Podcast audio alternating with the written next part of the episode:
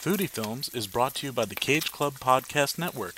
For all things Cage Club related, head on over to cageclub.me. That's cageclub.me.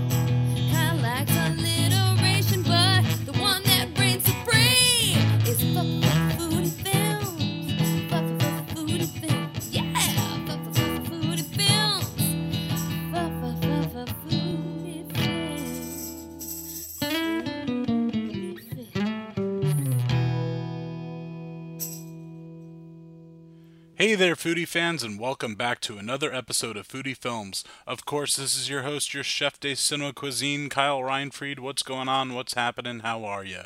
You guys getting ready for Christmas, Hanukkah, perhaps? All the other holidays this, well, they call it the holiday season, so all the holidays this holiday season. Last time I spoke with you was, uh, you know, last episode came out the day before Thanksgiving. So hope you all had a lovely Thanksgiving. I know I did. I had like a couple of them. I had that Friendsgiving I already mentioned on those episodes. Then I had a Thanksgiving with my family, and then you know like little get-togethers here and there. And it was just, uh, it was fun. I, I didn't, you know, Brian wanted me to, and, I, and I, God knows I should have. I didn't make a moist maker. It was just like there was a cold day. A moist maker, if you don't know, if you didn't listen to the Friends episodes, moist maker is a Thanksgiving leftover sandwich, specifically that Monica would make for Ross. And there's a whole non Thanksgiving episode about it on Friends. It's like the one at an episode in the fifth or sixth season. I should know. I just covered two episodes on all the Thanksgivings, all the Friendsgivings episodes of Friends, but uh, I didn't make a moist maker. Uh, you know, all uh, I, I mean, I was gonna make an excuse and be like, I, I have enough carbs already, so I'm not gonna put it on the bread. That's a lie. I think there was like there were some like cold days after Thanksgiving, and the day that like I was I I ate the leftovers that I had, it was just it was too cold out. I didn't want to go pick up like a roll or any bread, so I just made a second plate. I didn't even take a picture of that. Uh, it was just but the leftovers leftovers are so good. Actually, you know what? Turkey leftovers. I almost like eating cold turkey more than hot turkey. Uh, there's something about turkey that I even I even experimented because I had enough to make two plates. So this is I'm really I'm just lazy people. I didn't make a moist maker. I'm sorry for all of you. I know there are tons of you that were really looking forward to seeing me make a moist maker. So I apologize to you, but specifically to Brian because uh, I think you know he had the great idea of covering all the Friends Thanksgivings episodes. So I'm sure it would have been a great idea to make my own moist maker. But I do have an idea. If I had made one, I had an idea. And that was instead of what's what why it's called the moist maker is because there's a soaked piece of bread, you know, a gravy soaked piece of bread in the middle of the sandwich. Now, again, as an excuse, I was just like, oh, I don't want to eat more carbs because I've got the yams. What is? Oh God, what does Brad Pitt say? I don't, you guys, this is how bad my memory is. We just quoted it and talked about in the past episodes. Complex carbs, his enemy, Brad Pitt's, or his characters, you know, on Friends. But anyway, you know, you got your yams, you got your sweet potatoes, your regular mashed potatoes, your stuffing. So, my idea was going to be really press some stuffing together, like really press it, okay? Like, you know, just like take it in between my two palms and just really, really press it and like get it thin. Maybe I could use like a rolling pin then, so almost make like a, a somewhat of a puck, I'd say, not a ball, but a puck, and then roll it out a little bit, okay? And then I think I would maybe put a little gravy on it and then toss it on a griddle or or toss it on a griddle and then dunk it in some gravy. And I think the stuffing would be the moist maker for me instead of a regular piece of bread. Tell me what you guys think about that. And tell me what you guys are doing for the holiday season. I'm uh, I'm proud of myself. I made some of my first purchases already. I'm such a procrastinator, so hopefully I continue to uh, purchase away. I know I'm, I'm such a I gotta go to the mall to like look at the stuff, but I did some online shopping. But I gotta go to the mall one day and just get ideas for people. It's just it's tough. Um, but what else? I went to a holiday party already, like a Christmas party, and the the charcuterie was off the charts. I'm going to be throwing my own Christmas party. So, guys, tell me some of your favorite holiday snacks. What would be some good cocktail party food? Uh, please tell me and reach out to me on either. I feel like I'm on Instagram the most, you know, but Twitter too, then Facebook. Uh, my, I know my email's attached on the Cage Club, you know, my web page for co- ways to contact me. But Instagram's the best. So just like direct message me or comment on a photo. I'm sure I'll, you know for this episode. And let's get to this episode. I know I'm yammering on. Well, yeah, I, I I talk with this guy at great lengths. This guy being Dan Churchill. Dan is awesome. You're gonna hear how we met, but I'll just tell you briefly now. We were uh, he's a chef. Well, that's pretty evident if you've seen the picture for this episode, and you should know who he is. But he's a chef. He's like a he's a healthy chef, and I met him on a shoot I was doing for the Food Network app. So check out that app. They are not a sponsor, but I will tag them. And guys, think of me. You know, like maybe I'll get you as a sponsor. That'd be lovely. anyway, uh, yeah, had him on, and this is our conversation. He was just a delight to work with, and then now a delight to talk with. So, uh, hope you enjoy this episode, and then uh, go into New York City, into what is that, Nolita, I believe is technically the neighborhood, maybe on the verge of Soho. And you go to Charlie Street, his place, and it's it's awesome. So here we go. This is me talking with Dan Churchill. All right, Dan. Thanks so much for making this happen. I know you're I know you're a busy guy. You got a you know got a lot of what are you stirring a lot of pots? What's like what's a metaphor? There's what's Stirring a food lot of pots. metaphor right yeah, there. just, uh, I, I, guess you could just say getting your mise in order and uh, yeah, stirring a lot of pots. Yeah, yeah, that's a good. That's a good one, man. That's Sure. good. But you're busy. You're a busy guy. I'm You got your hands in a lot of pies too. Yeah, I'm eating a lot of. Pies. Yeah, it's great. It's Yeah. great. You look good. Oh, thanks. So you well, come on, man. You just recently ran like the New York Marathon, right? Yeah, yeah, I did. Yeah, I did. It was. what, uh, what was that like? Um, I just thought of uh, every mile as a different food. Uh, and no, it was uh, man, it was unbelievable. So I ran it on. I was the captain of the City Harvest team. Awesome. Um, I'm on their food council, and you know, two things that we work on is to prevent food waste, and then to um, you know, feed those in need. Yeah. Uh, and so we had 50 runners this year, and we collectively raised enough money to feed a million people. Wow. So when you're running for something like that, uh, as a chef, you just go, yeah, that's that's pretty pretty awesome. You yeah, know, that's that's pretty that's spectacular. impactful, exactly. Yeah. Was this was this like your first marathon? It was I my mean- second, man. Yeah, It was my second, and uh, I look at it and go, I'm already. Did. I definitely am. Like, I'm not a runner. Like, I'm an athletic, but Okay. I'm not a runner. Like, a runner for a marathon is a, definitely a different breed. uh, it's the same as like editors in a you know for video editing. I always say they're born in a different area. Uh, it's great for them. Um, but for me, man, yeah, like I, I'm more of a I don't know, rugby player. So running was a completely different kettle of, uh, kettle of fish. But uh, I'll be looking forward to uh, my third one next year already. Wow. Yeah. Already looking forward to the Well, we've got like one. I've already got people like sign up. Like we That's have we have people who can just uh, get automatic entry through the City Harvest uh, team. They have to raise money, obviously, but um, yeah, they all saw what we did and saw the impact we had, and they're like, let's do it. And I got people from like around the world who are keen, like England, Australia, obviously. So, yeah, it's really cool. So that's the difference between you and me. I would I would be like incognito, like off the grid for the rest of the year, just like after a marathon. Sure, sure, sure. Well, I mean, you may see me at more of my places I would not usually visit for restaurants uh, on a regular basis. So I'm smashing burgers, Yeah. um, you know, getting to pizza. Like, like I love all that stuff. I just uh, choose the time wisely to when to actually consume its awesomeness. yeah. What? Let Let's talk. Well, first, let's just uh, tell like for the foodies out here that don't know you, just tell them a little bit about yourself, who you are, what you're doing. Sweet. So I'm obviously from Brooklyn. Uh-huh.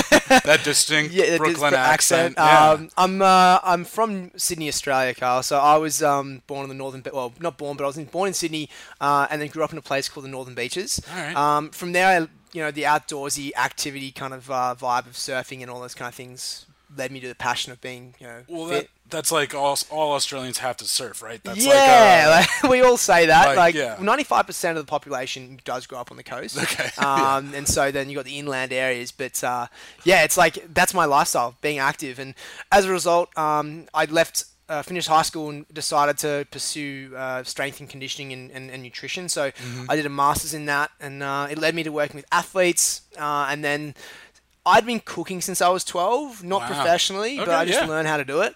And then, uh, yeah, essentially, when I was talking to these athletes and they were speaking to the nutritionists of the team, they're like, I don't know how to apply what they're talking about, so I taught them. Um, and that led me to writing cookbooks and uh, being on TV, and then getting a book deal to go to America, and uh, you know having my shows, and um, yeah, continuing to partner with awesome companies like you know being the chef for Under Armour, um, Athletic Greens, and uh, some really awesome hotel opportunities as well in the wellness space. Uh, and as a result, obviously got Charlie Street now, my first. Uh, concept here in New York City, um, where we're actually right now below uh, the the, the Yeah. restaurant in my studio kitchen. So every once in a while, feel the J line passing by. yeah, it's great, man. It's like you know when people say they live close to an airport, they understand the uh, they know the flight path. Over here, we know the subway lines. Um, but yeah, man, it's it's been an awesome four years that I've been here, and stoked to at the stage where I'm now. Um, but looking forward to the next phase too.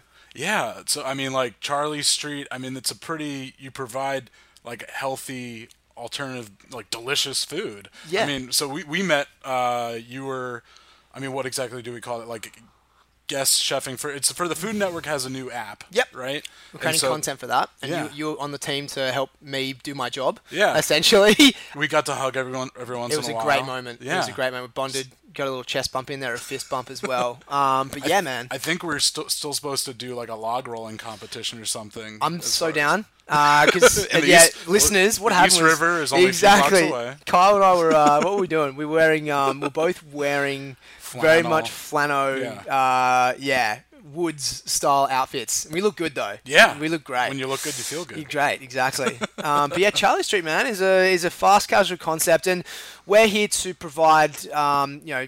Yeah, healthy, affordable, uh, convenient food. Essentially, like that's the three things we solve the problem for. What's our mission? It's to build and educate healthy communities through food, and you know, it's create awareness on sustainability. Uh, we uh, use um, our own plant-based chorizo that we've created to kind of tell the story of that. Are we vegan? We're not completely vegan, but we can be. So the idea is people to come in and they completely can customize their meals uh, whichever they want, and um, yeah, using I guess my personal brand to help tell that story as well. Yeah, that plant-based chorizo. I, I was like, I mean, I love chorizo. This is, I mean, your plant-based chorizo is a great option for just like obviously chorizo, greasy Yeah. and Yeah, you like, know, all those like- good and all the things we love. It's great. Like Yeah. nothing. I love chorizo, but Yeah. I just want to show you can make tasty things. And I don't want to say it's like a. It's not an alternative. It's just an option. Yeah, you know what it- I mean. That's a, that's that's very true. A lot of people, uh, you know, like there's you know words that start becoming more part of our lexicon, and alternative is you know seems to be one of them to help persuade people into a certain new genre of food. But it's just it's an option. Yeah. that's what it is. Exactly, and you shouldn't. It shouldn't be secondary. It's like it's not the Robin. Yeah. You know what I mean? It's like I feel sorry for that guy, but it's not. That's not the case. You know. Yeah, yeah. The, on on set that day, they bought a they uh, for lunch. They had a bunch of bowls from, Yeah, uh, from Charlie Street. Street, and I had the the baddest broccoli right uh, bowl, and that that that one was. That was your thing? Little yeah. baba ganoush, some roasted broccoli. Love you some know. baba ganoush. Yeah, it's so good. It's so good. I remember being early age and coming in. I had like like extended family visiting from Virginia, and so of course it was like around the holiday, like this time of year. Yeah. Come in, check out the tree, and a family member, like you know, it's like my uncles in like in-laws or something like that. But they're uh, they're like, oh, we want to get you know like street food, and so he got like a falafel, and I was in like seventh or eighth grade, you know. So what is that? Like uh, thirteen years old, and that was the first time I had a falafel. And I'm game changer, like- right? yeah. Wow. And I was like, whoa. Dude, Middle Eastern cuisine to me is so Yeah. fascinating. Yeah. So fascinating. Like tahina, uh, falafel, as you said, just texturally. Oh, Yeah. get India. it was awesome and then uh, i remember then like like a year or two later i uh, i went with a friend to a taping of late night with conan o'brien Sick. and his sister went to nyu so we like we were with his mom and we picked her up down there and we stopped at Mamoun's. Oh yeah. And that was like, you know, like I had another falafel, but then also then shawarma, Yeah. and I was just like, oh, this, yeah. Quick shout out to yeah. Taim as well. Like Mamoun's is awesome. Taim's Yeah. great. Like there's awesome places popping up that are really doing some fantastic cuisine. It's Yeah. it's epic. So, what is it like? I mean, obviously, you offer healthy options. You're, you're a fit guy. You're running marathons. Like, what what goes into your daily diet? What went into training? You know, food wise for the marathon. Yeah, like I, I have a very whole food uh, focus when it comes to uh, eating. So, eating minimized processed foods, no refined sugars, and those kind of things. So, you know, my, my I eat a lot. So like, uh, and then when you're training for a marathon, you're meant to eat more, Yeah. uh, just to compensate for the amount of energy you're expending. Um, but yeah, like I'd, I'd eat before the gym. I'd come home and eat. I'd then be drinking plenty of water. I'd eat probably two lunches, uh, have a snack in the afternoon, and then a dinner again. So Yeah. like, you know, you're eating a lot of food, but it's just super colorful, nutrient dense, um, and of course super tasty. And it, it helps to be like, you know, pretty much living at a restaurant because you just get inundated with amounts of uh, Yeah. quality ingredients. Yeah, that's definitely. You know, sometimes it's proximity to food because some food can just be you have your easy options. On the corner of my block, I got a Chinese spot, and I Mm. Find myself ordering, you know, some orange chicken or Yeah, General exactly. Tso every once in a while. But I mean, it must be nice to obviously when you're at work and you've got you know healthy options and everything like Exactly, and you're constantly tasting things that are different. So we do meal plans for athletes, and so we, we have uh, constantly changing that menu Yeah. um, as well. So yeah, it's it's a process, but yeah, obviously like having access to farm food Yeah. is so cool. Yeah. When did that? So, so you said you you were studying like nutrition and all all that like. Did you have an interest in healthier options before then, or was that the eye-opening moment? I guess for me, like I always was active and wanted to respond to my activity by supporting the recovery side, and that was just in in like a like I never grew up with KFC and these fast food things. Mum and dad never really allowed us to have them, um, and like even it's interesting. Like you know, they, they always say if you're deprived of something, you'll have a lot of it later on in life. I was kind of someone who like who did try it once later on in life and was like it's actually not as good as like a home cooked meal you know what i mean With places like that, I, th- I feel like a lot of it is nostalgia based. Yeah, so know? true. Like friends, look like you know, you're seven, eight years old, around like the yeah, exactly. They sell it. It's a Happy Meal. Yeah. They call it a Happy Meal. and they give Yeah. you a toy. Yeah. It's not just a Happy Meal. Yeah. Then there's a present at the end. yeah, that's a fair point, man. Exactly. So They're brilliant. it's a really good marketing ploy. Even like the red and yellow supposedly is like in color spectrums is like inviting and like very eye pop. There's some Sure. kind of crazy. That's all stuff above my Yeah, pay grade Yeah. knowledge of like marketing, lizard brain Oh, corruption man. stuff. But oh, that stuff's a whole other. Yeah, it's a whole ball game. Dude. Yeah. It's like a seventh or eighth inning. We're still at the first one, you know. um, but yeah, man. Like I, I guess when I was, uh, I wanted to pursue being an athlete myself, and when I was doing that, I wanted to provide the best option for my body internally. And so, obviously, learning about it, and then learning about it through my studies, and then applying it to the athletes, and you just kind of building your knowledge, and you know, you also, I always have the theory that um, your body knows you better than you do, Sure. if that makes sense. And like when we have all these diets and these different people saying different things, and at the end of the day, you know your body better than anyone. Mhm. Uh, and so like listen to it and let it respond correctly. So, um, yeah, I, I think I I had a massive. Uh, massive respect for what your body does and so I wanted to treat it right but also I just loved good tasty food uh, and so I always found that you know colourful ingredients were just always tastier and that's how I've just have an affiliation with it Yeah, it's just crazy how the body works and how I- individual, like you're saying, everyone you know everyone is, and just how you should you know get to know your body. I Yeah, mean, some people need obviously some direction, like going to like a nutritionist and figuring out like, oh, your body breaks down Yeah. certain something some way. Well, it's, it's interesting. Like, it's like, take away nutrition for a second. Talk about like pregnancy. I just find that fascinating. From a like, Sure. we all of a sudden just women are able to produce a child. Yeah. You know, like hats off to that. You Yeah. know, and it just happens with them not even realizing that they're we don't we breathe. You know, so like oh, that's the same thing. It's just fascinating to me, but also um, providing ourselves with the right ingredients to facilitate all those systems is super important. Yeah. Um, so, you know, obviously, in, when it comes to performance, uh, both in uh, work, life, and obviously performance in sport, by providing the right foundations, you uh, therefore have a better perform- performance, therefore recovery as well, which is what you want to improve. Yeah, I think it was um yeah, it was HBO Hard Knocks, a season Yep. they did with the Texans, Yep. and JJ Watt. Yep. And he was, you know, not losing the or gaining the weight he needed to Mm-hmm. and they realized he was burning way too much and so he just started like smashing avocados Yeah. like avocados Yeah. avocados avocados just because what's like the healthy fats It's just such like good that. fats, man. Like, Yeah. and it's and it's very calorie dense. Yeah. So, like, you know, I don't like wor- working with calories in general, but you know, it's it's very dense in nutrition, Yeah. uh, and so it takes longer for it to break down. But it's better for you, so you maintain. Like, there's the term bioavailability, and then there's also like the ability for like it, it, you may have.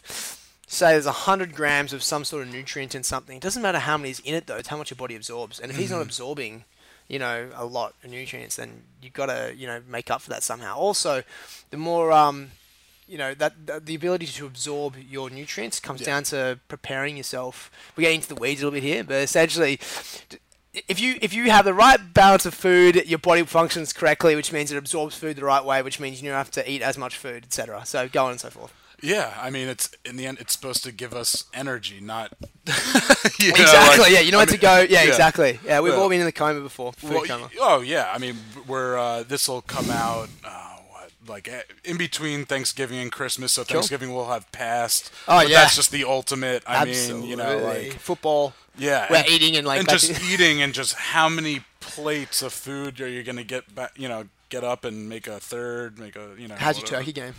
Turkey game's pretty solid. Yeah, sweet. Yeah, White or dark meat, man? What are you? dark meat. Dark meat. Yeah. Love a good dark meat. Like you know, the leg. Just, Gotta go. Are you like the Flintstone dude, where it's like holding the end of the leg and you're Oh, like, totally. yeah, just go ham? Yeah, like a brontosaurus bone. Yeah, I'm all about that, dude. So good. But yeah, like that's that perfect situation. Those kind of times of the year where you're just like, okay, well, we're gonna eat a lot of food, Yeah. And then we're probably gonna just sit down for a bit. yeah. Or when I ever like I, I plan a trip to New Orleans, I'm like, okay, I have to like cleanse at least like the week before and then the week after. Go to Mother's and get like one of those ham little spreads. It's, it's yeah, that's a situation. Uh, yeah. I'm so. I mean, growing up in Australia, what was what what was what's I've never been. My uh, my roommate actually was there for did like September to like April, Sure. and just traveled the whole coast to coast and like I think hitchhiked the equivalent of like here to Alaska and back or Wow, something. wow, that's crazy. Isn't it funny? You think about it. Like Australia's actually a big place. It's huge. It's and people and like, like not much in the middle. No, exactly. Yeah, so we, it's- to yeah. put in perspective, like we have 20, uh, I think 20, 25 million people, Yeah. which is like less than 10% of what America has. Uh, yet we're only 300 miles less in diameter. wow. So you Yeah. think about like in terms of width. So it's like it's actually it's not that far, No. right? And so thinking of the land mass, it's like okay, well, if we're that's how much you know our lack of density we have in terms of our population. So when you're traveling across the country, uh, there's not a lot to see until you get you see a few things. You see a lot of red dirt, which is kind of cool. Yeah. You may pass by an awesome indigenous tribe and see Uluru, which is that big rock in the center of um, Australia. Um, but yeah, it's like beautiful landscape. I definitely recommend people have to get to Australia, and like, there's a lot of things you have to see, and Yeah. at least see that red dirt. It's it's unbelievable being out there and seeing how it all is in its existence.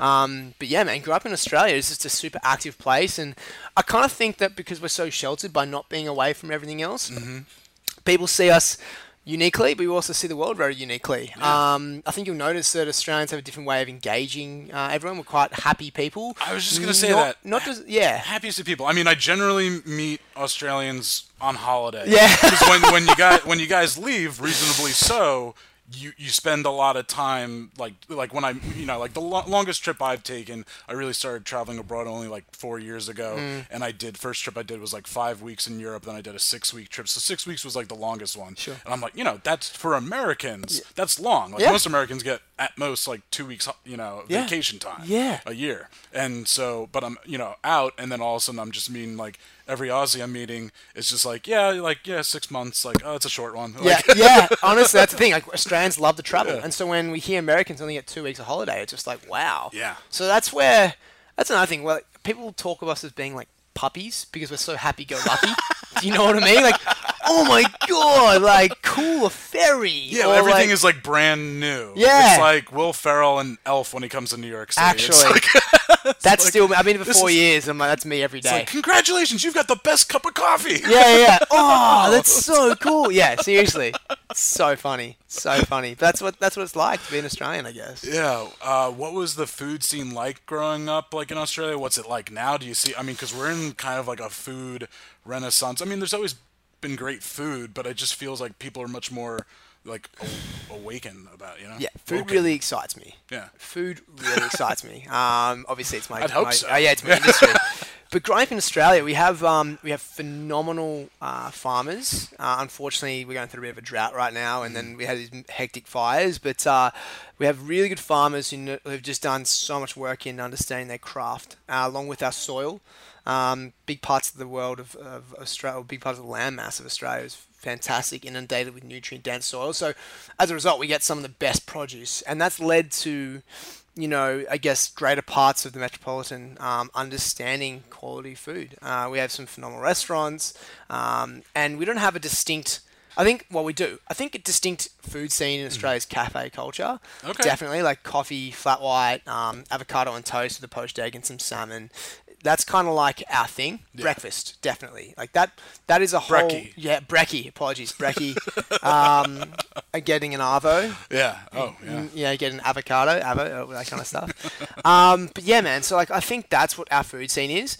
And whilst that's the case, we still we also have a really cool uh, influx of um, like Southeast Asian cuisine, just due to its relative um, you know geographical location to us. And so we get like this really cool fusion options, like some of my greatest restaurants, like you know, are just down the block from where I grew up, and that's part nostalgic, but also because you know you, this is these are the areas where they haven't been westernized. They're still to their existing state of what they would do growing up, and they've just put into a shop, and there it is today. So the food scene's very, um, yeah, very much break, brekkie based uh, in terms of um, you know a strong culture. Um, but we have some of the best chefs throughout the world. Like you know, there's Attica down in Melbourne. Um, you've got places like Vue de monde, um, you know, in, in Melbourne too, uh, and Aria up in Sydney along with Quay. Uh, you've got some really phenomenal restaurants and fantastic chefs. Yeah.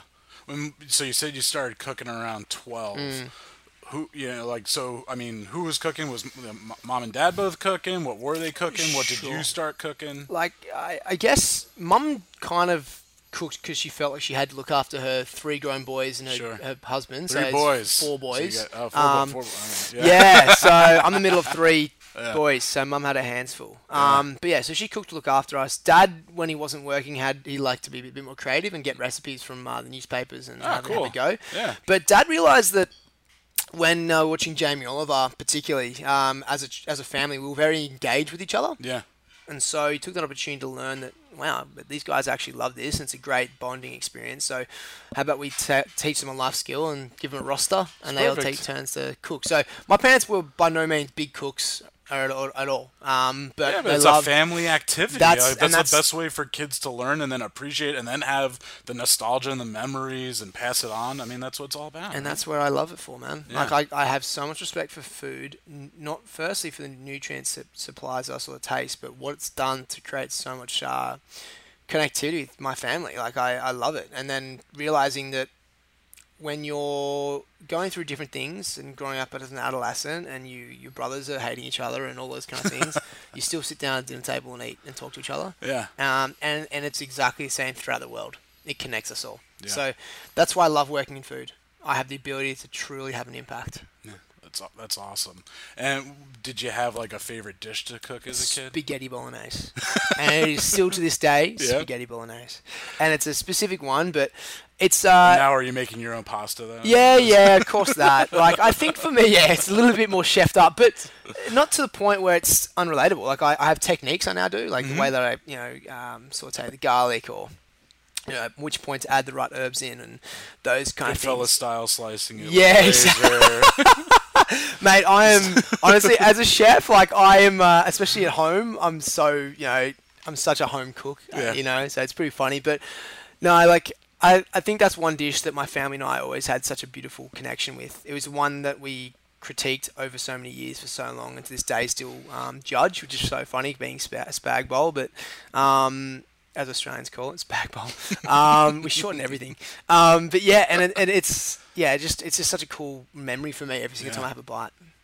Yeah, no, it's. Uh, I mean, I, I from an early age, I think I enjoyed cooking. I mean, I almost not out of necessity, but my I had a st- I think when I was three, my mom went back to work part time, and so then she she's a nurse, so then she uh, had to work weekends sometimes, and Sunday was always like we had breakfast sandwiches, like bacon, bacon egg and cheese on a hard roll, very Jersey, New That's York, awesome. you know, kind of thing. So good. But then when my mom went back to work, my dad knows how to use the microwave. Probably can't even boil water. but I'm like three years old. I've got an older sister, but for some reason, like I think as a just little and demanding, I was like, I want a breakfast sandwich. It's Sunday. I want one. absolutely. And at three years old, I taught my dad how to make an egg. Oh really? How about that? How about that? Did you say yes, chef? You like yeah, yeah, just all about in the kitchen. Where's my where's my egg? Where's my egg? That's overdone. Come back, give me another one. Yeah.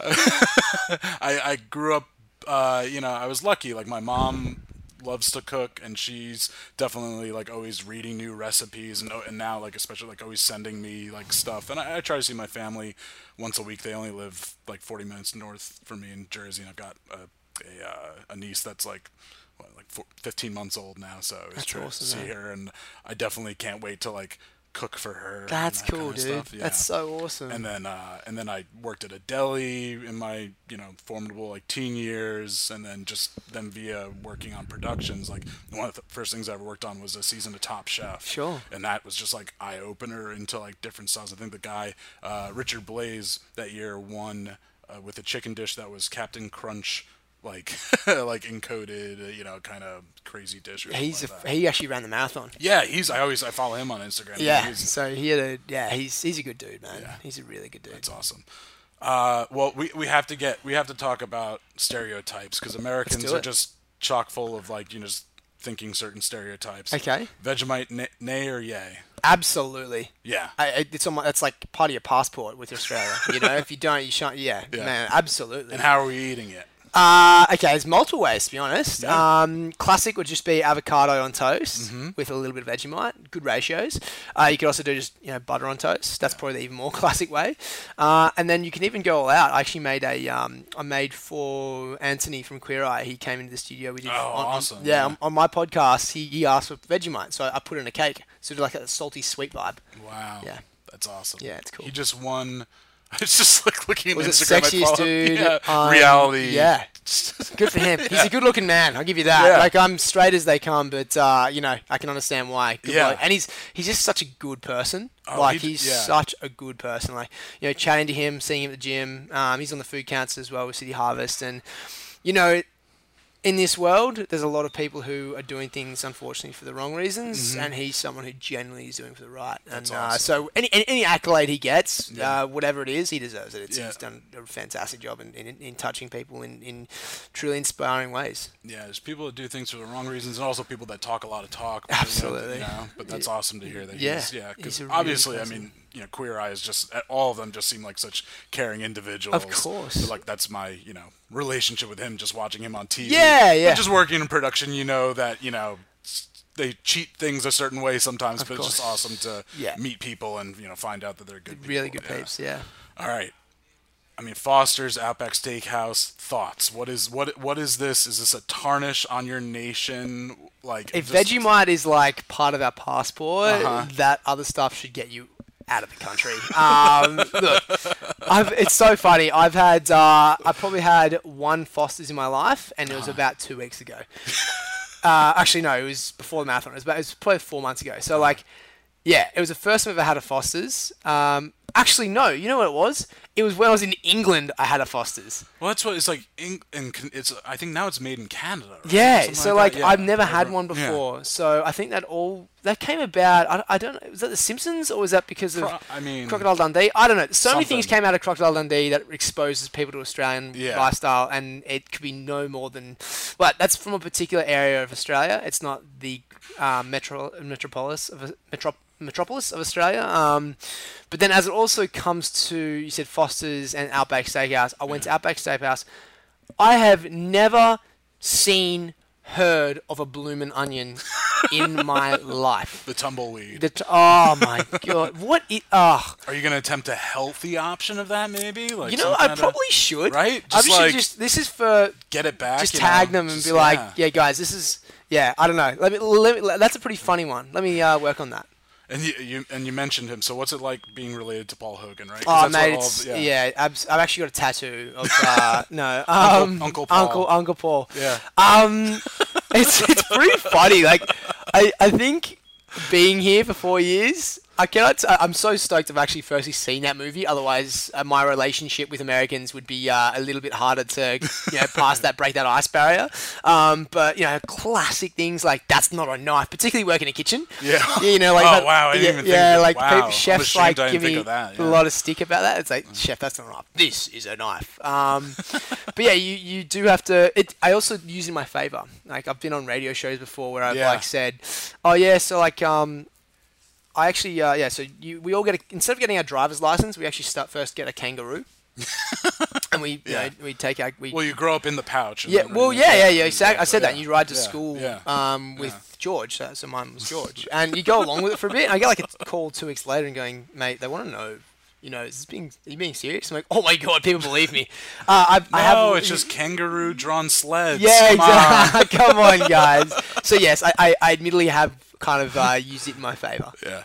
Well, I mean, that's like you said. I mean, Australians just, for the most part seem to be like happy-go-lucky, excited. But that's something I noticed about you working with you on set. Like you, you to talk. Like I mean, like I said, like in, you know, on camera. You, Someone could seem one way, but off camera, like you're excited.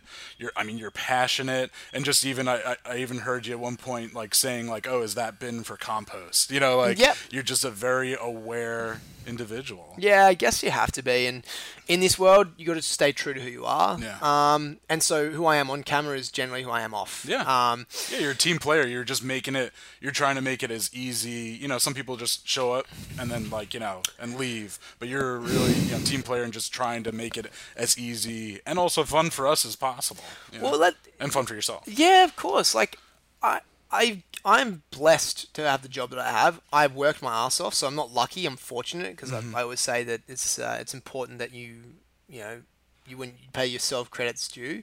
But I also know that my job is to come in there, be in, you know, on the camera.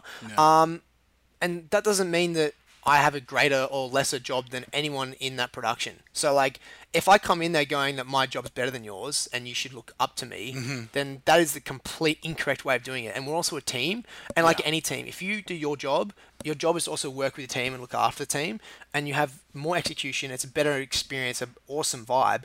Um, and you just yeah, you got to look after each other. You can't come into those things and expect to be the talent as much as you have it on the call sheet. Like you have to be a team player, uh, and that's supporting everyone else. Everyone has their job to do. Do your job, as Belichick says, but also know. We're not going to get into that. No. yeah, we had. a I bit of a- shouldn't not. I'm, I am getting into it. I shouldn't not like like the Patriots. The Giants kept you from. Yeah, uh, you two. two You, you won two Super Bowls, yeah. bro. That's great. That's great. It's not in a while though. yeah, it is. It is. I mean, The Da- season is rough. Danny Dimes though, he looks all right. Oh God, is a media given like quick name before he did anything? Yeah, I, I like that know. nickname. Isn't that oh, funny? Yeah. DJ, DJ Danny Dimes. God, I love it. But yeah, man, that was like definitely something I noticed about you on Thanks, set. You're. Just yeah, and uh, and some of those dishes, like those were everyone should check out. That uh, this episode is brought to you by the Food Network. Love it, man. I love it. um, when did so when did you come to the states and like when you moved here? Was it your first time? Like what was that journey like? So I've moved here four years ago. I was coming back and forward about a year and a half before then just to get the move sorted. Yeah. Um, so I was kind of learning my steps where everything was. But yeah, I moved here four years ago and it was tough. Uh, you know, move like at the time I didn't realize how big of a step it was to move to another country. But then you know, like, where do I get? I know it sounds weird. Where do I get toilet paper from? Where do I get like what's a credit rating? Um, a social security number. All these things are like life things Yeah. I have to learn to do it again. Like I know, like in Australia, we don't have a uh, Best Buy. Okay, You know, Yeah. like we have something else, and um, we have uh, two major supermarkets. I don't know what a bodega is. Yeah, Um, yeah. And so I've had to learn, and then business. I've had to learn how to be I had to learn how to play the game differently, um, dealing with American corporates versus Australian way of life. And, and I still to this day have to change it up depending on who I'm working with for those Yeah. kind of things. So for me, it's been a learning curve and an amazing one. It's really learned. It taught me a lot about myself. Um, you start off with, you know, starting again, coming to another country. You are starting again. Doesn't matter where you're at in your world, in you know your country you're currently residing in. You have to start again and do it in a way that's appealing to that new audience, not Yeah. in a way that's the same as an audience you're already existing in. Yeah, that's crazy. I wasn't like you're dealing with a new country on so many different levels. Yeah, like just even life. Like mo most importantly, life. yeah, You know. yeah, yeah. So um, yeah, that was a, a huge learning experience. Huge. Just on your like in your social and just like enjoyment level, what has New York been like for you? Oh, best best thing ever, man. Yeah. Ah, dude, like I love I love sport, and so sport here is massive. Um, like at another level. I love the aspirational vibe, the success building, uh, the opportunities, the a willingness to do things, the people. Uh, Yeah. You know, my. Uh, it's funny. You come here. And all of a sudden, you, you bond with Australians here. In Australia, I'd be honest, like it's very hard to relate to a lot of people I grew up with right now. Okay. Not in a bad way, but Sure. they're off doing their thing and I'm doing mine. And so, like, talking to them in conversation, it'd kind of make it, it'd be kind of awkward because, like, they probably feel as if I'm being too big for myself now. Talking, oh, I live in like, if they ask me what I do, I'm like, I've got a restaurant in New York. Yeah. You know, um, you know, I do media, do TV, and work with these brands. And to them, they'd be like, okay, you, you think too much of yourself now. I'm like, well, I'm actually just telling you what Yeah, I those do. are facts. That's actually I'm doing. I'm not trying. I'm just don't ask me the question. But that's that's a situation it can be because Uh-huh. to them they're like you know got kids and married and, and doing their thing and that's totally fine and Mm-hmm. I love them for it. But that's definitely a hard point for me is to relate to those people over here. Australians over here are like-minded and want to grow success and so like when you do things like that people are like oh that's so Yeah, you know, that's awesome. And not that I personally want any accolades. I do something to build a mission that I truly believe in and be a figurehead for.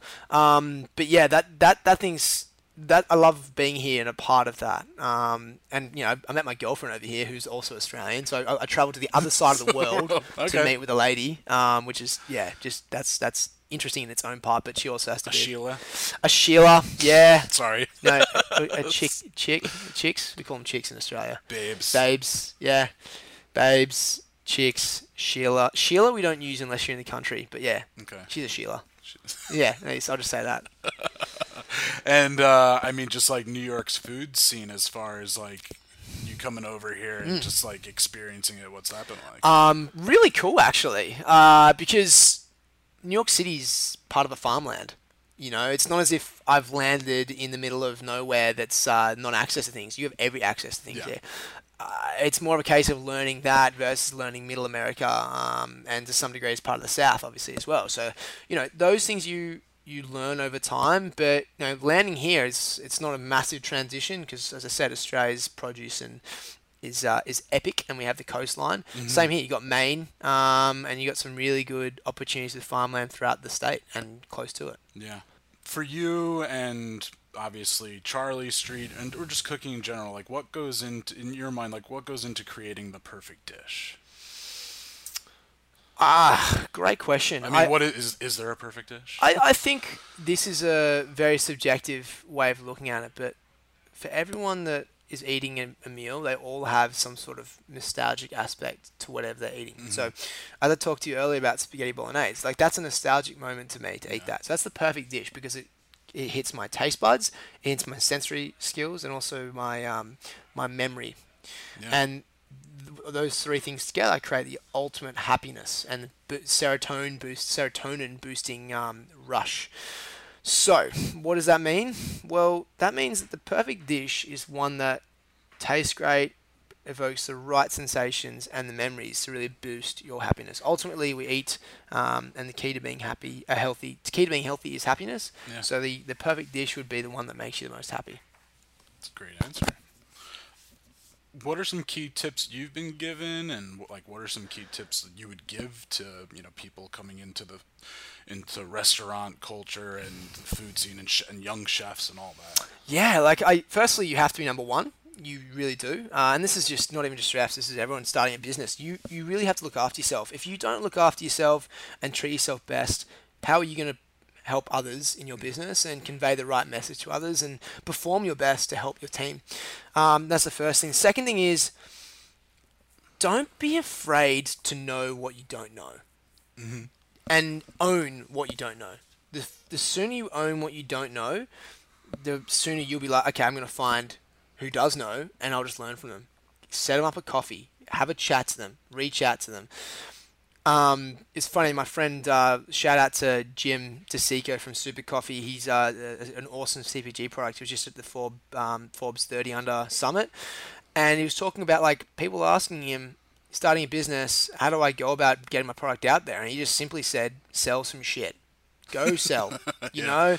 And that's grit. And I think what all entrepreneurs have in common is grit. Uh, and so I'll say, look after yourself as number one, know what you don't know, and just truly have grit. Uh, and just continue to work your ass off. Don't expect it to happen overnight. It will definitely not. You know, Charley Street wasn't built in a day. I'll say that. When when did you uh, first start conceptualizing Charley Street? Yeah, I think it was in the first year I started to think about what I wanted to do, and it was in year two of being here that I was like, okay, this is the concept I want to do, a scalable concept that's truly impactful. Yeah. Yeah, so I love the setup here. Just even like it's just very inviting from the outside even. Just like the whole decor and has the I'll call it Lady Liberty green. you know, yeah, that's cool. Nice, man. I'll take that. I'll Yeah. take. That's, the, that's the point, man. It's meant to be uh, it's meant to be bright, inviting, happy. Yeah. Uh, you come inside, you feel you feel at home. we're all um, about colors, right? Exactly, man. Yeah. Color always wins. Yeah. That's it. I read uh, a quote that you said, "My mission is to change the world through food." What changes have you seen, and what changes would you still like, you know, to happen? Yeah, I, I've seen some uh, plenty of things. I've seen organisations that uh, are using food to, you know, support other people in need. For example, City Harvest is a pure example of that. Taking food that's going to be wasted and putting it in places that need it. Uh, that's a great way. And me being a person involved in that, I'm supporting it, and that's uh, a big part. I've also seen things happen in the wellness space. So.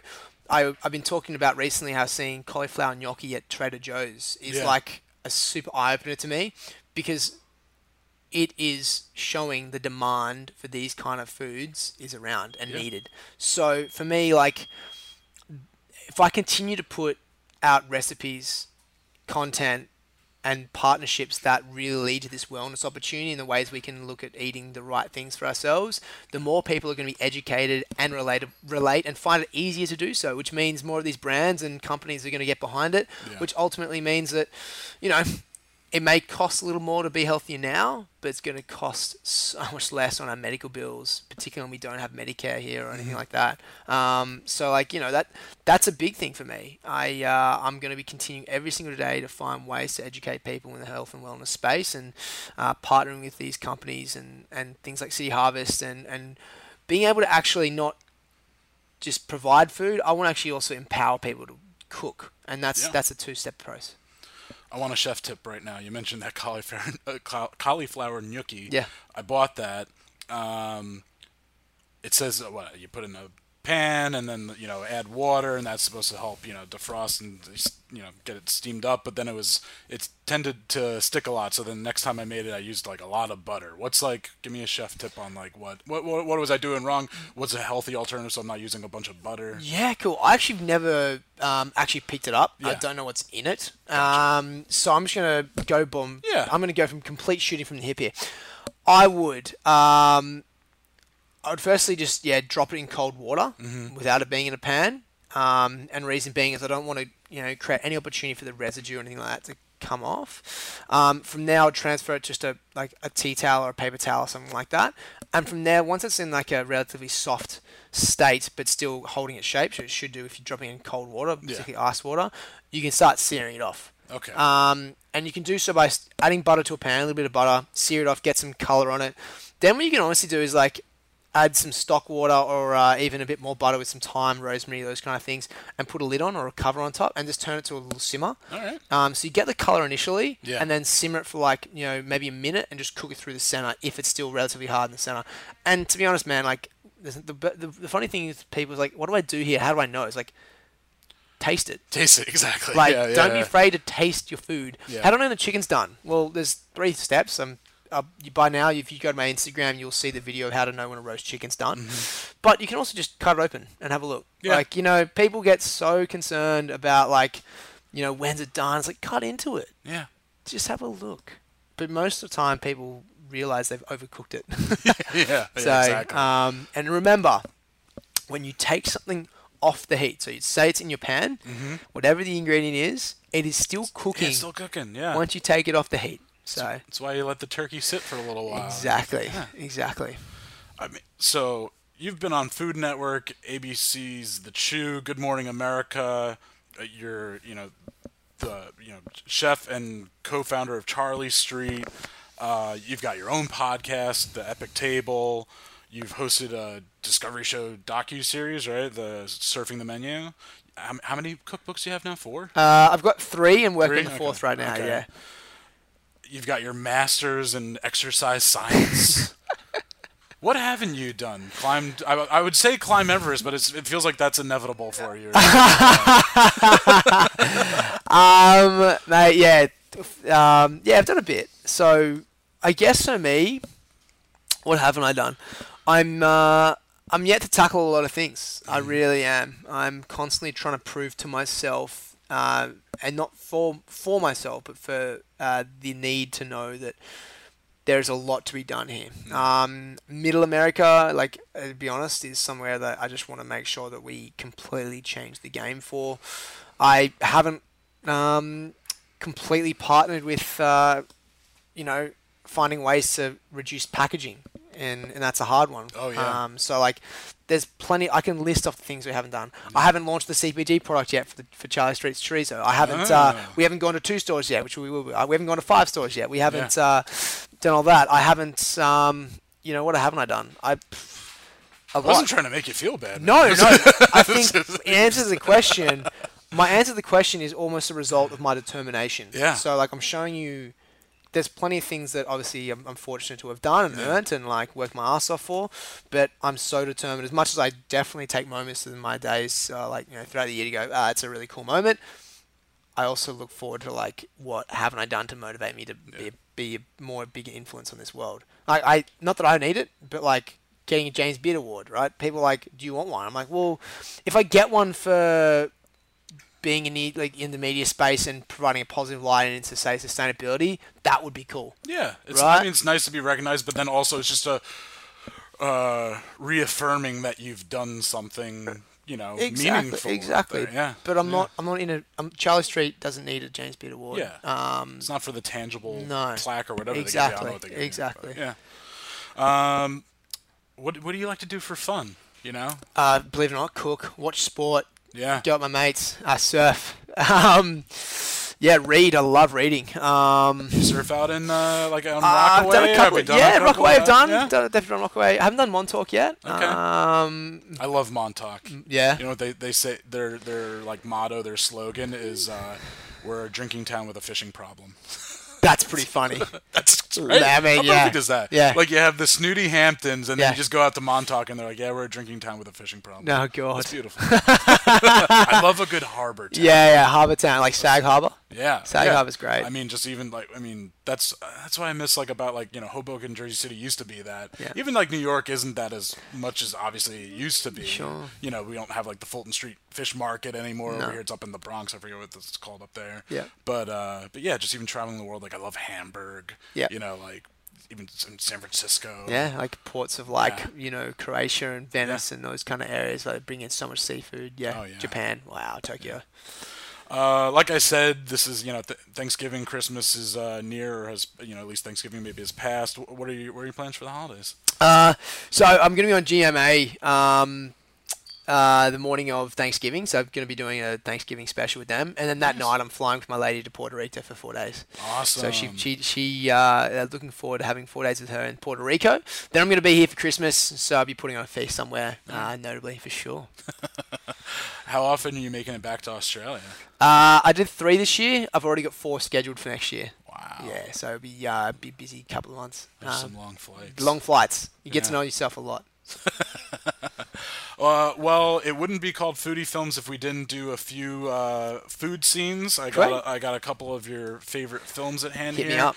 Uh, let's start with Remember the Titans, and the scene I want to kind of discuss is uh, the lunch scene when they're at uh, training camp. Mm-hmm. So we're gonna play that clip right now, and then we're gonna talk about it. I want you to tell me something about one of your black teammates. Sir, yes, sir. I'm rooming with Blue, sir, and I noticed that he wears those leopard spotted underwears, bikini style, sir. Okay, maybe somebody who's not your roommate. Sir, I eat lunch with Rev. That's Jerry Harris, sir. People call him Rev because he's always praying and he won't about a foul tongue, sir. Mm-hmm. And what is the Rev gonna do after high school? I don't know. Go to college and all that, I guess. What about you? You gonna go to college? Oh, not me, coach. I ain't a brainiac like Rev. Think you got a future in football? Oh, heck no. I just figure if I gotta be in school, I might as well hit some people while I'm at it. All right, I like that. A self-aware man, I like that. But if you don't go to college, it's not gonna be because you're not qualified. So I want you to bring me your test scores at the end of every week. We'll go over them together, okay? Okay. We'll keep that between you and me. Okay. So what kind of music does the Rev like? Oh, me and Rev both think on the Temptations. Oh, yeah? I know you wanna leave me, but I refuse to let you go. If I got to pray, please, for your sympathy, I don't mind, cause you mean that much to me. Ain't too proud to beg. Okay, all right. Stop begging. Anybody else? I, I love that. This was a movie I like fell in love with when it came out. It's Disney. It I, I definitely had seen Denzel Washington stuff before, but it really brought you know him to like my attention. And I I, I was listening I think to a podcast recently, and they were talking about how he slept through this performance. I mean, he's awesome in this Yeah, movie he's so good. and this scene like i love you know like i mean you know so it's a you know it's a movie it's a hollywood production uh, that uncle that i mentioned that's from virginia he's from the area where these you know Alexandria. Or, yeah, yeah, yeah, yeah. and uh, you know he was like, "Oh, it's a historically inaccurate movie." It was three schools that came together. I'm like, "It needs, it's a movie. It needs to, you know, tighten up its nuts and, nuts and Sure, bolts." so sure. you know, Yeah.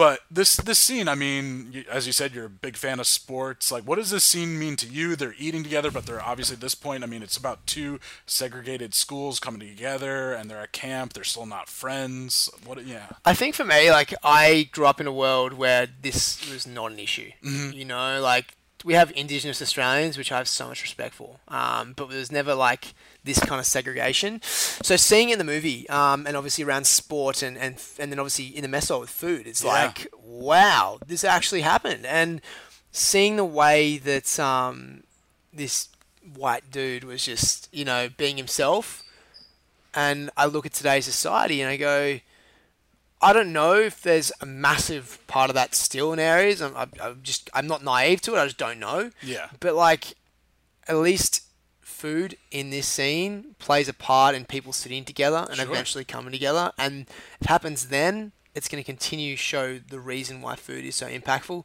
Um, he's also got a you know a killer. Killer singing voice. Oh yeah, does Um, that turn and yeah, everything? great Little 360. Yeah, exactly. Me and Rev, we love the Temptations. Yeah, We're exactly. Yeah, you know, so yeah. good. Oh, yeah. so good. Yeah, but that's like a you know I watched this when I was in my teens, and it's just like even then I recognized it. So yeah, you could definitely tell the subtlety of me going. That's that's so epic to have Yeah. that kind of impact. You know. Yeah, I mean, if it's, you know, definitely food obviously brings people together. Unfortunately, I, I, I do know some ignorant, I dare even call them racist people, and you know what I find? They're picky eaters and they don't, you know, like. They're or they- entitled? They're entitled and they, they haven't tried anything, Mm. and I'm like.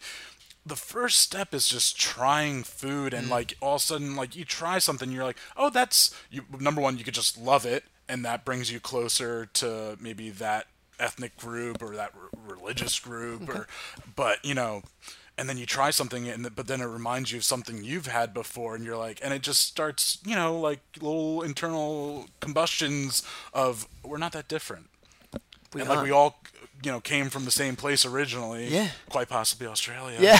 like, i mean you know actually, actually, but yeah, absolutely right, man. And Yeah. This is not to say that everyone who's picky is uh, is you No, know, no, no, entitled, that's not- But it's like you're right. Like the idea is it's um be open Yeah. to certain things. Yeah. Yeah. And then uh, if it, if it isn't, I mean, it's always going to be f- food. You know, definitely brings people together. But Yep. God knows music is the. Oh, thing, right? exactly. And that tune, woo, hitting me right there. Um, Well, you know, the, one, another another film I, w- I was told that you enjoy is Van Wilder. Absolutely. I, I don't necessarily. Well, it's not a big dialogue scene. It's pretty gross. But when they use the dog for the Oh my eclairs, God. that's Oh, just a that is pretty. just that's the so- opposite it- of a. Yeah. So we won't exactly talk about that. But I did want to mention that like Yeah. Van Wilder funny movie. That you know, if, if you've seen it, you know what scene we're talking about Yeah. with the bulldog and the You, eclairs. you don't want to play that right now? You, It's not like I said. There's not much dialogue. So you're just going to be hearing a lot of I think I've had heavy before. breathing. hey, we're not far from Little Italy. Yeah, so, yeah, exactly. uh, good ganol. Uh, no, but actually, the other uh, clip I want to play, it's not really food based per se, but let's talk about uh, Entourage, the movie, and just even Entourage, the show. I mean, Johnny Chase, he's just always cooking for you know his little bro. Yep. Uh, you're even you had Adrian Grenier, Grenier. Yeah, Grenier. Grenier. There we go. He's here. In, he's uh, he's a good friend now. He's Yeah. like he's a good dude. You Um, had him on your podcast. yeah, and he's great on sustainability. So yeah, he's, he's doing that's some awesome. wonderful things. But uh, yeah, but the scene. Let's let's play the scene. It's from the movie. There's not you know because I like playing the clips. There weren't many clips available on YouTube. But let's play the when he's locked out of the editing room in in the movie because I even like it because then Mark Wahlberg, the executive producer, comes up, and we'll, we'll we'll play and we'll talk about it. Vinny, what's up? Yeah, what's up, Mark? I'm doing some looping for Ted 3. Three? How many of those are you gonna do? I'll do 20 if I can. What's the matter? Your girlfriend lock you out of that anyone? No, my co-financier. You serious? Well, my boys will break down the door right now. He's crazy. Vinny, What's up, Ari? What kind of studio are you running around here? Mark, hey, calm down. Dude, I'm calm, but you better get excited. I mean, you don't want everybody around town thinking that this is how you treat your filmmakers. Right? What's going on? I, I, I am dealing with it. yeah, what he said he's not gonna release any more money. Can he do that? Ari, He's got issues. Oh, he doesn't like the movie? It doesn't matter. tell him the truth. Don't be shy. He doesn't like drama. Wants to cut him out. Johnny? Yeah. I'm doing my reality show at Wahlburgers right now at A&E. If they try to cut out my mother, I'd kill somebody. Even if she sucked as bad as drama probably sucks. Hey, you guys know Reggie from Jordan, right? You guys want some shoes? No, no, we're good, Mark. This I love. I mean, we even get we get Mark Wahlberg. Mark, that's my horrible Mark Wahlberg impression. He's, just, he's a very soft. He's like very intimidating, but Yeah, very soft spoken. Like, fucking- what are you doing here, Ari? What are you not bringing? but uh, he even does a shout out to Wahlburgers in it. Mm. That was just like he's like, if I'm in the movie, I'm gonna talk about Wahlburgers. Absolutely, absolutely. But I even I, I kind of like this scene, even though it's not like a food scene.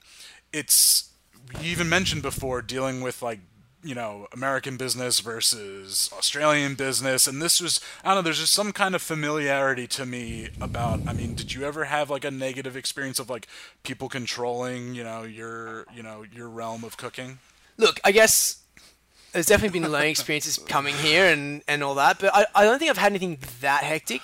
I think I like to always have not complete control because it's not possible. Yeah. But I think yeah, you, you, you want to find yourself in the best possible way, controlling as much as you can. And um, when you're talking about your personal brand and brand in general, you got to think about the long term. Uh, and so, I I know of people who've been in those situations, uh, and I've kind of been fortunate to like be guided by them as to how to avoid being in those situations. And a lot of it's like once you're in the situation, you can't control it, Yeah. but beforehand you can control it before you get to that situation. If that makes sense. Yeah. What What was it about Entourage that like just? I mean, it's it's just it was just such a fun show. and- Yeah. And, like you know, like I think it definitely shows you know like to certain people like that's what they think like you know like Hollywood and not that it isn't that. But Yeah. just gave you know like Uh, it gives you like a full like a reality behind the scenes, but in reality effect to what it is to grow up in that world, uh, and especially when you're in Australia, you're like, whoa, you know, like puppy dog extreme Yeah. that happens. Um, so yeah, like I, I don't know, like watching it was like kind of aspirational, but not from the more for the being in America side. Sure. Um, and then seeing what they what they all went through, and you you you they probably sugarcoat a little bit, but like there's still a lot of reality to that. You Yeah. know, there's a lot of things that people go through to get to where they are. Yeah, it's one of those shows that definitely like. I mean, there's just so many food scenes and drink scenes throughout it. That's Sure. always great when there's TV shows like. Uh, show Billions. I still need to watch it, but I was told like just always features like a, you know because it takes place in New York, like a restaurant, Yep. and they just even talk about you know like the specific dish, and so it's just always it was always fun on Entourage when like I said, I mean Johnny Chase always cooking. Uh, I saw him. I was in the Bahamas actually for the finale of. Uh, of uh, Top Chef, and I saw Kevin Dillon there having a celebrity poker tournament. Oh my God. And I did the most cliche thing ever, and I just yelled victory to him. Victory! and he's just like fucking. and he's another like, "Ah, you fucking one. asshole." yeah. So you're gonna have to give me Adrian uh, Grenier's uh, phone number. Okay, yeah, So he can He- he give me Kevin Dillon's Yeah, phone number, so I can apologize to him about something that happened Ipso facto. nine years ago. Yeah, because he remembers it, and I know it. You know, hurt him. oh god. All right. Well, last but not least, we've got the segment Gut Instincts. Nice little speed round. Just Love what answer pops in your head first. Let's go. Favorite fast food Oh, uh, burger. Uh, pizza. from any specific uh, place? Um, well, slice of Joe's. Yeah. But then if you want a pizza, I'd probably say uh, let's go to Speedy Romeo. All right. Go to alcoholic beverage. Mezcal. Favorite childhood snack. Uh, childhood snack. Uh, you wouldn't have them here. Um, Tim Tams. actually, that, that's they are. Oh, you do have them here now. Yeah, Tim Tams. My my roommate that you know went to Australia. He's always like on the search. Yeah, for, Tim- for more of them. Yeah, for more of them. Uh, sweet or savory. Ah, savory.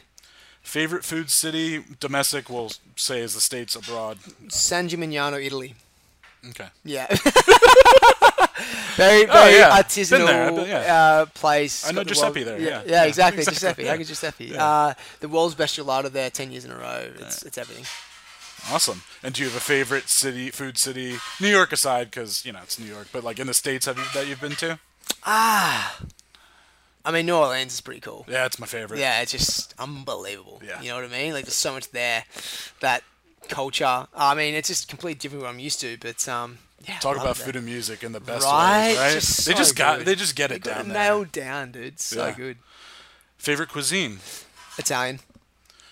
guilty pleasure food. Oh, this is so bad. Roasted cashews. Right. yeah, like, come on, man. Usually, like you know, people are like, or you know, like Yeah, yeah. of course the No. guy that has you know, you Yeah, know, I know it's pathetic. yeah. So pathetic. so pathetic. Favorite condiment.